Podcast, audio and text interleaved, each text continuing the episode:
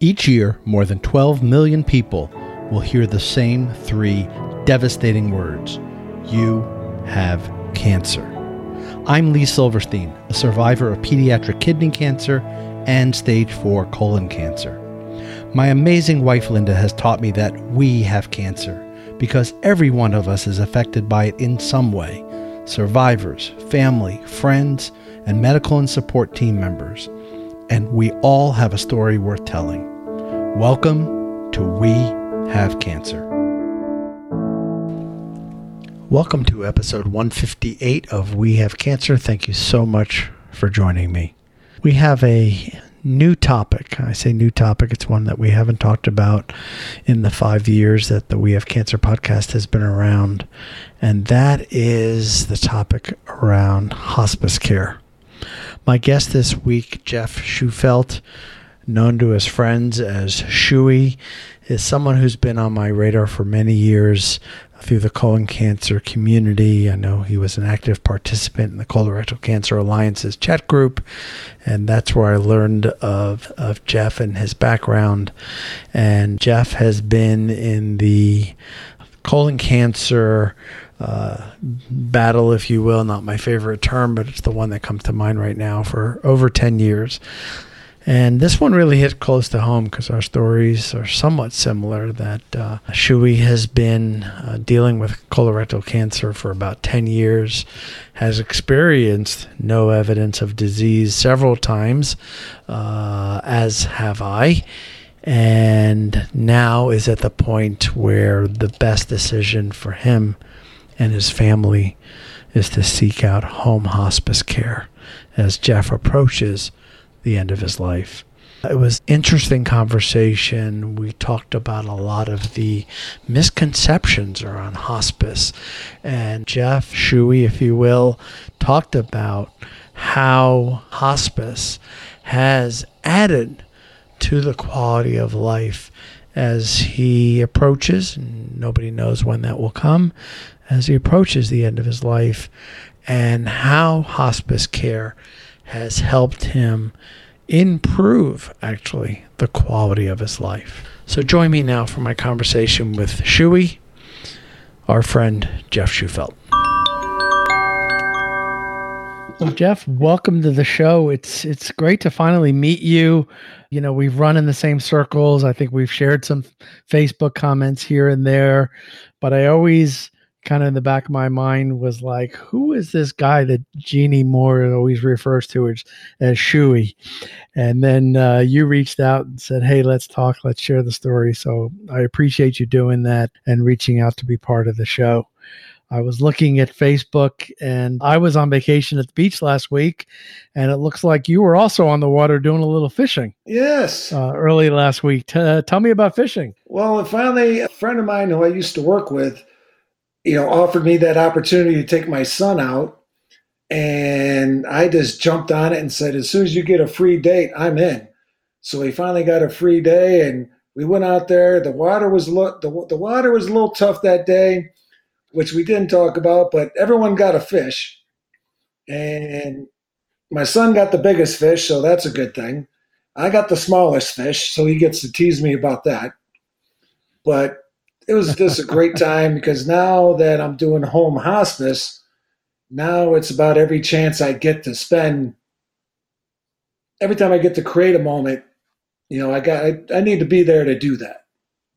Sure, and I saw you reference quote unquote your bucket list with which so many of us, you know, jokingly referred to as just things we want to do someday, but really the term came from the uh, movie with uh, Jack Nicholson and Morgan Freeman, which I think was called Bucket List, if I remember. It and it was about you know doing some things, knowing that end of life is is closer than it is for most people. And for you, that's kind of where you are today, isn't it? That that is. I mean, I I made it to NED four times, which was awesome. And I've been doing this since 2010. I was originally originally diagnosed stage 3B, and I did my I did nine rounds of folfox before I finally tapped out on the oxaliplatin. Uh, me too. Nine was the number. Nine, nine was no. So we're talking cancer, Yeah. right? That was brutal. I mean, uh, that was as brutal. And the last three I did without the oxaliplatin. And it was funny because I spent the next two years, 18 months, you know, doing my follow ups every three months. And I was finally going into my oncologist, who's also a friend of mine, a golfing buddy. He was originally a golfing buddy before he was my oncologist. And I was going in to tell him, why am I showing up anymore? I'm, I'm, I'm good. And that's the first time he actually called me Jeff instead of Shuey, because everyone calls me Shuey. He said, Jeff, sit down. And that's when I said, oh no, now what? And this was 2012. And he tell, and that's when he told me I'm stage four and I got Mets in my liver and my right lung. So I, and he said, you probably have two years. Wow. So, but I'm a salesman and, you know, I hear bad news every day. You know, I'm told Mhm. no a thousand times before I get a yes. So I took that, I took that you're going to be dead as an opportunity to find out how do I find someone who's going to have a different answer? So seven doctors later, all the other six said agreed with my guy, who was also you know my friend. Said no, it's pretty much two years. You only got chemo, and you're out. I finally said heck with this, so I called the surgeon on my own and had him. He says, "Come in today." I said, "Okay, I come in." He looked at my CAT scan and said, "I can do this easily." I said, "Where the heck have you been?" and this was the the lung surgeon. And he said, "I'm not going to cut out your lung if we can't do your liver first. So he called his buddy, who's the top liver surgeon in the area, who also works at the same hospital, thank God, which is my backyard. And he had him come down to the room at the same time, and he looked at my CAT scan and said, "I can do this." And I said, "All right, where the heck have you guys been?" Because everyone I talked to said, "No, this can't be done." And they said, relax, we're going to do this. So I did my liver resection in 2000, October of 2012. And then I did my lung resection in December of 2012. And then I did six more rounds of chemo. And Then I was another phase of NED again. So that was my second time. And then it came back to my liver again which then brought me to a second liver resection, which you had a liver resection. That's a big surgery to do. Yeah. I mean, that's that's our The nice big J's cut that you get. Did you get the hernia from it as well? Funny that you should ask that. And I want I don't want to make this show about me. I want to make it about you, but I'm a pediatric cancer survivor as well and I had a kidney removed when I was 5 and they used the exact same scar when they did my colon resection more years later than I care to remember.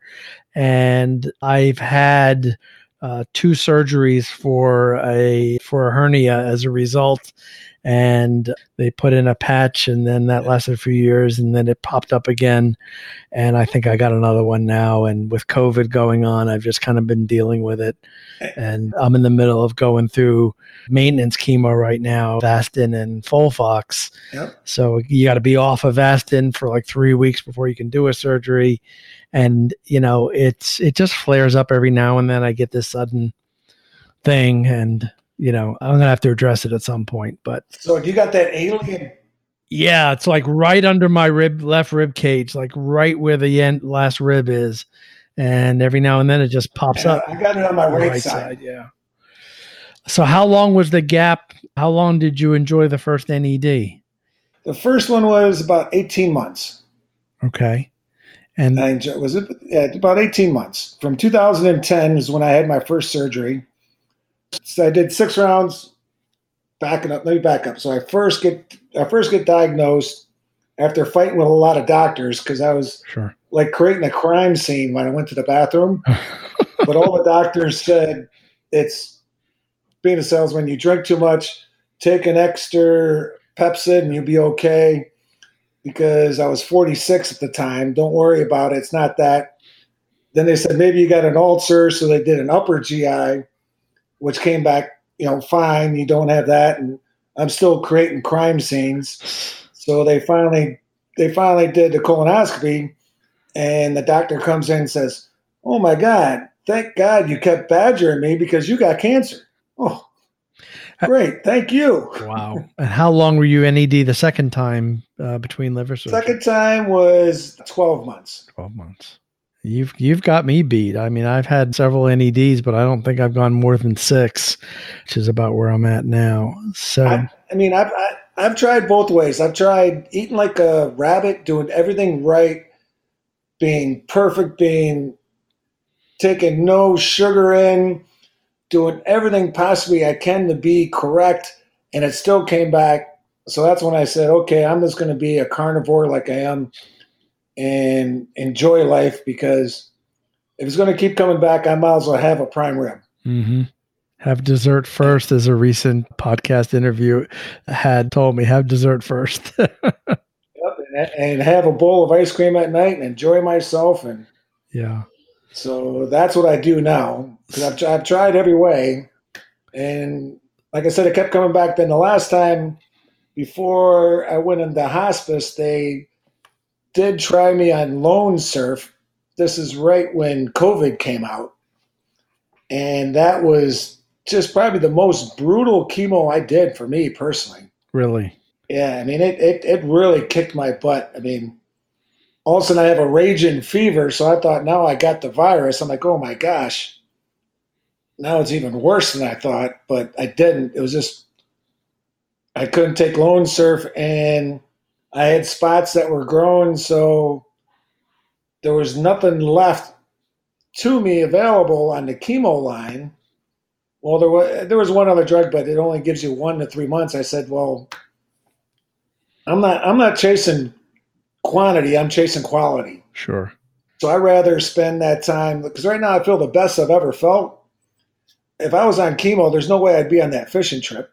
Sure there'd be no way I'm going to be on the golf course tomorrow with my son. Even though I can't play golf right now, I can still ride around with him. So now I'm getting to create memories.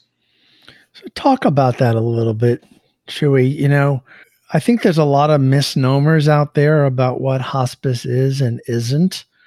What has hospice for first off, how long have you been on home hospice and what's been your experience so far? what are and also what are the misconceptions around hospice? I, the biggest the biggest misconception is uh, you're gonna die quick because the the sad thing about hospice is everyone's insurance. You, I mean, you're covered insurance wise, no matter how long you're in. But most insurance says six months. But every insurance will renew you. And the sad part is the average time that someone spends in hospice today is about two and a half weeks. Weeks. Wow.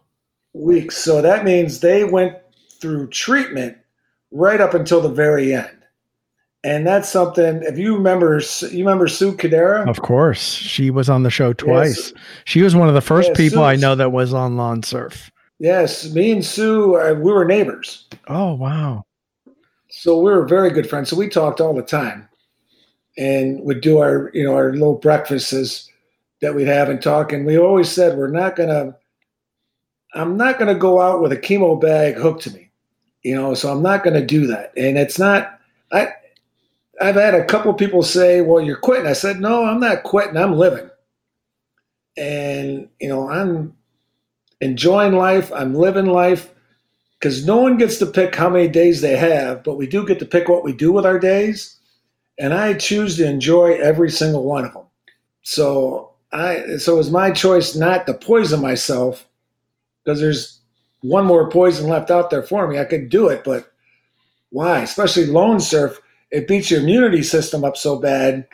In today's environment, I'd probably catch the virus just being in my house all the time. Yeah. So because I've been because I've been in hospice basically since the same time March, especially the same time that everyone, you know, ducked inside their house. So you've you've been in hospice for four months. What has it done for you? Talk about what the, what is the experience? The experience. I mean, it's uh, the nurses. The nursing staff is fantastic. Right now, I'm on so right now I, I carry my bag. I, I get the bag that everyone had for 5FU. Now I got a bag full of Dilaudid. I'm getting mine tomorrow. yeah. This is a pump of Dilaudid. So it's just Mm, okay. just painkillers. And right now, the amount of painkiller they have me on is the same amount that they use in a 600 bed hospital each day. Whoa.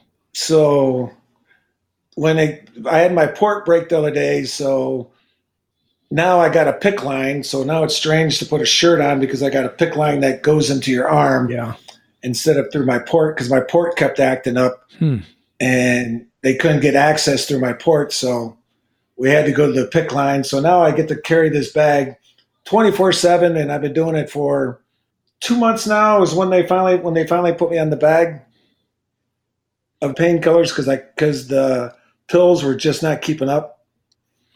Because the problem I got is where the tumor is in my liver, it hits a nerve by my diaphragm anytime I lay down. So it's worse at night. So anytime I try to sleep, it's like my shoulder explodes like a volcano. So that's what I deal with now. The painkiller knocks it down to about a five on my scale, which my five is probably everyone else's 12, but Yeah. it's just where it's just where I'm at. Yeah. What? How else has hospice helped your quality of life?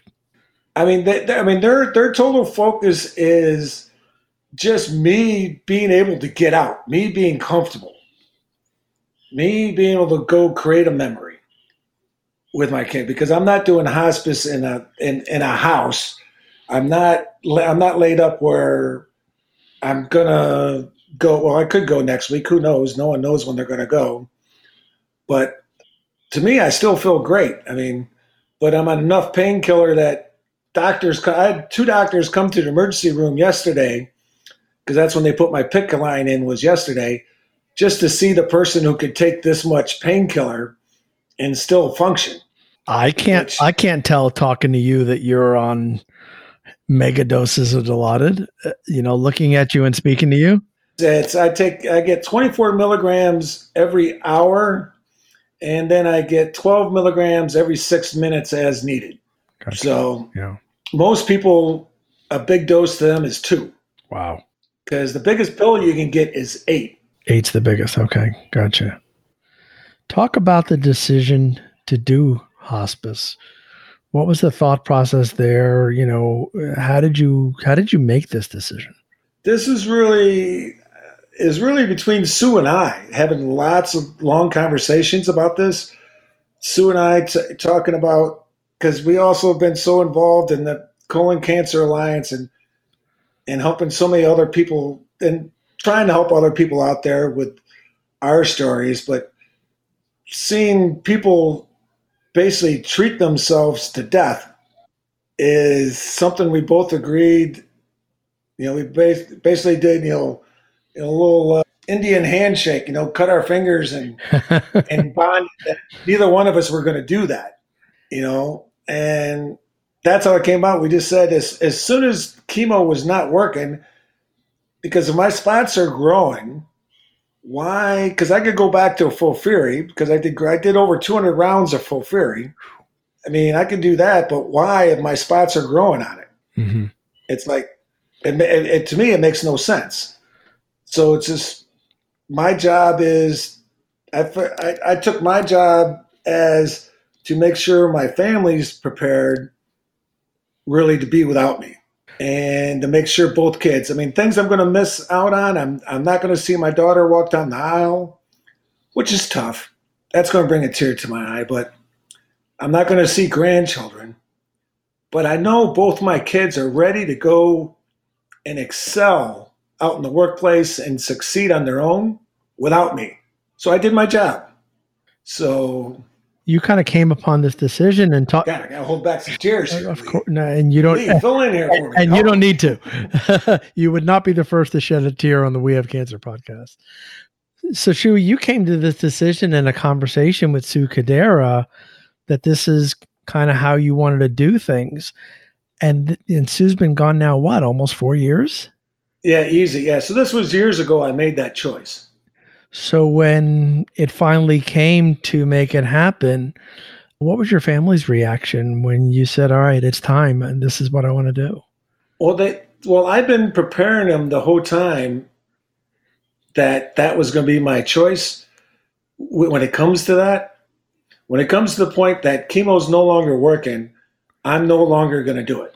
And they were okay with that. So that's so they they were prepared because we've been talking about it for four years, basically.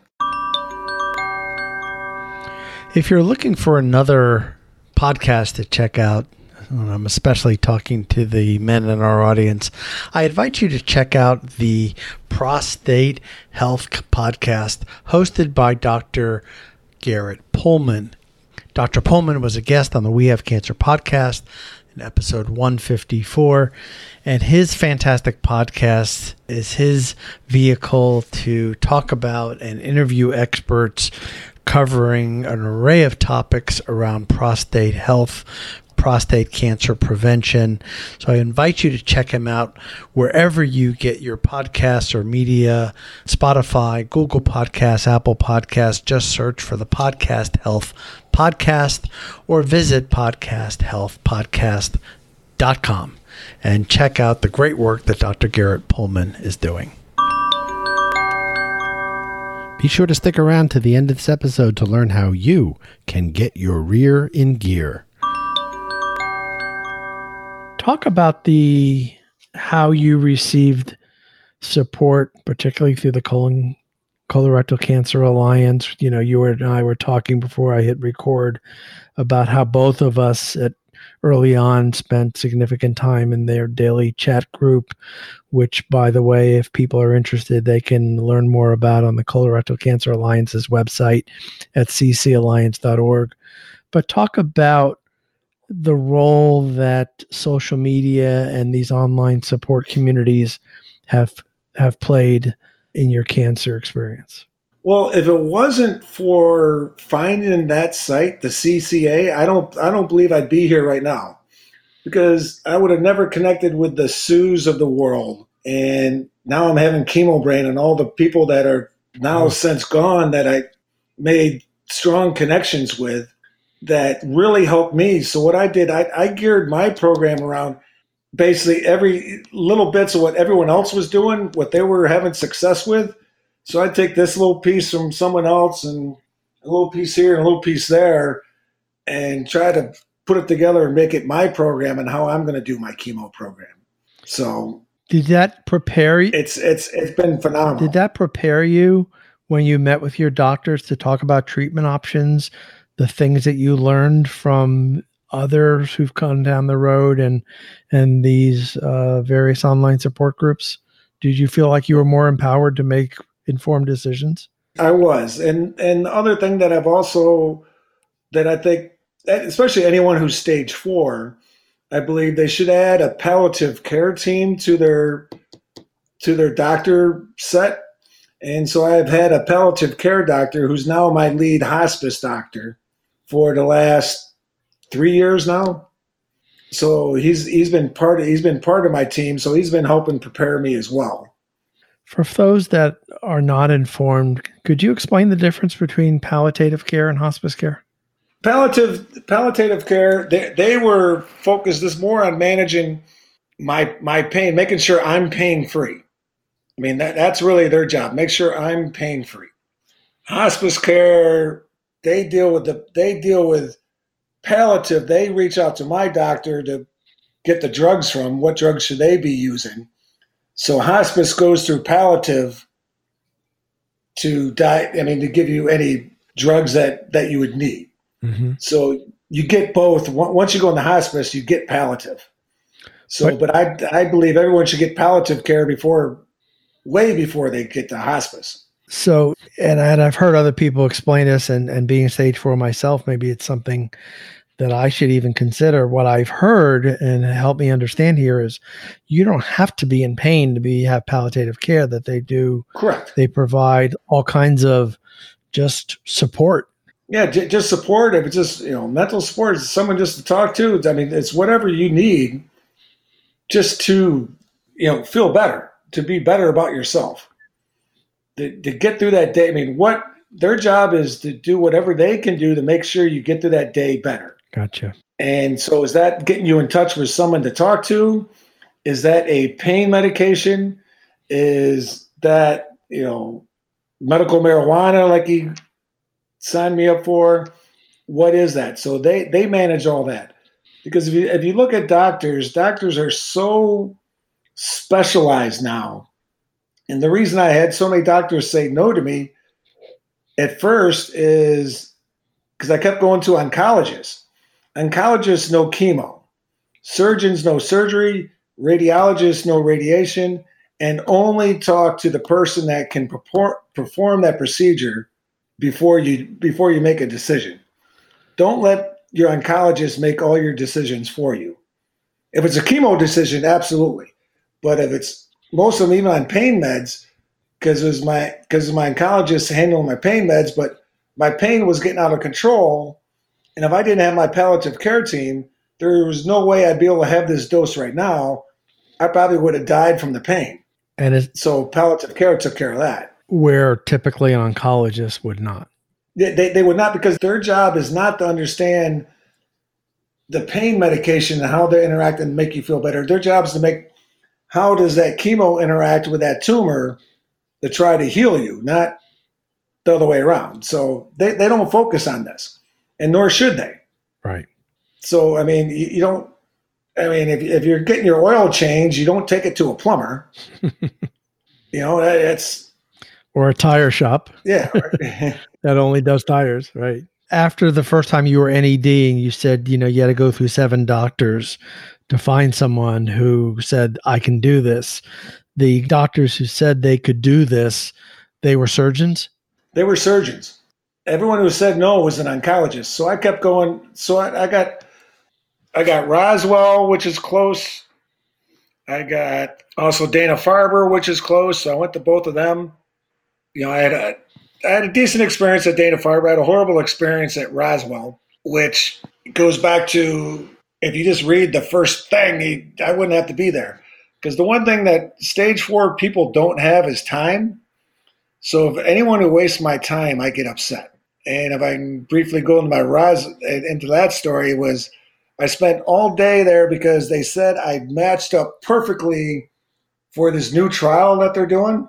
So what does that bring? That what does that bring to you? That brings so much joy to your heart. You're excited. You got this new. You got something that's going to save your life. And they made my doctor fax like 3,000 pages of all my medical records to him because they couldn't take it electronically, which makes no sense to me.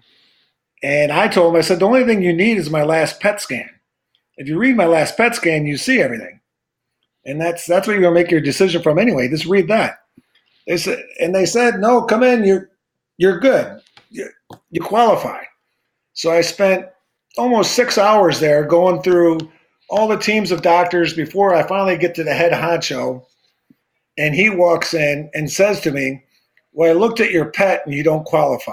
To which I lit him up. I said, I said, sir, there's one thing you can't do. You cannot waste someone with stage four cancer's time. We don't have time. We want to enjoy our time.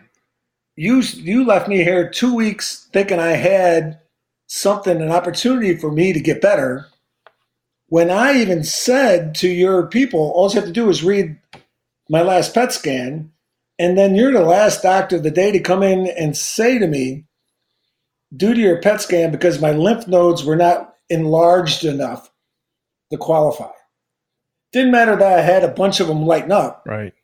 It's just they weren't the size enough for the study.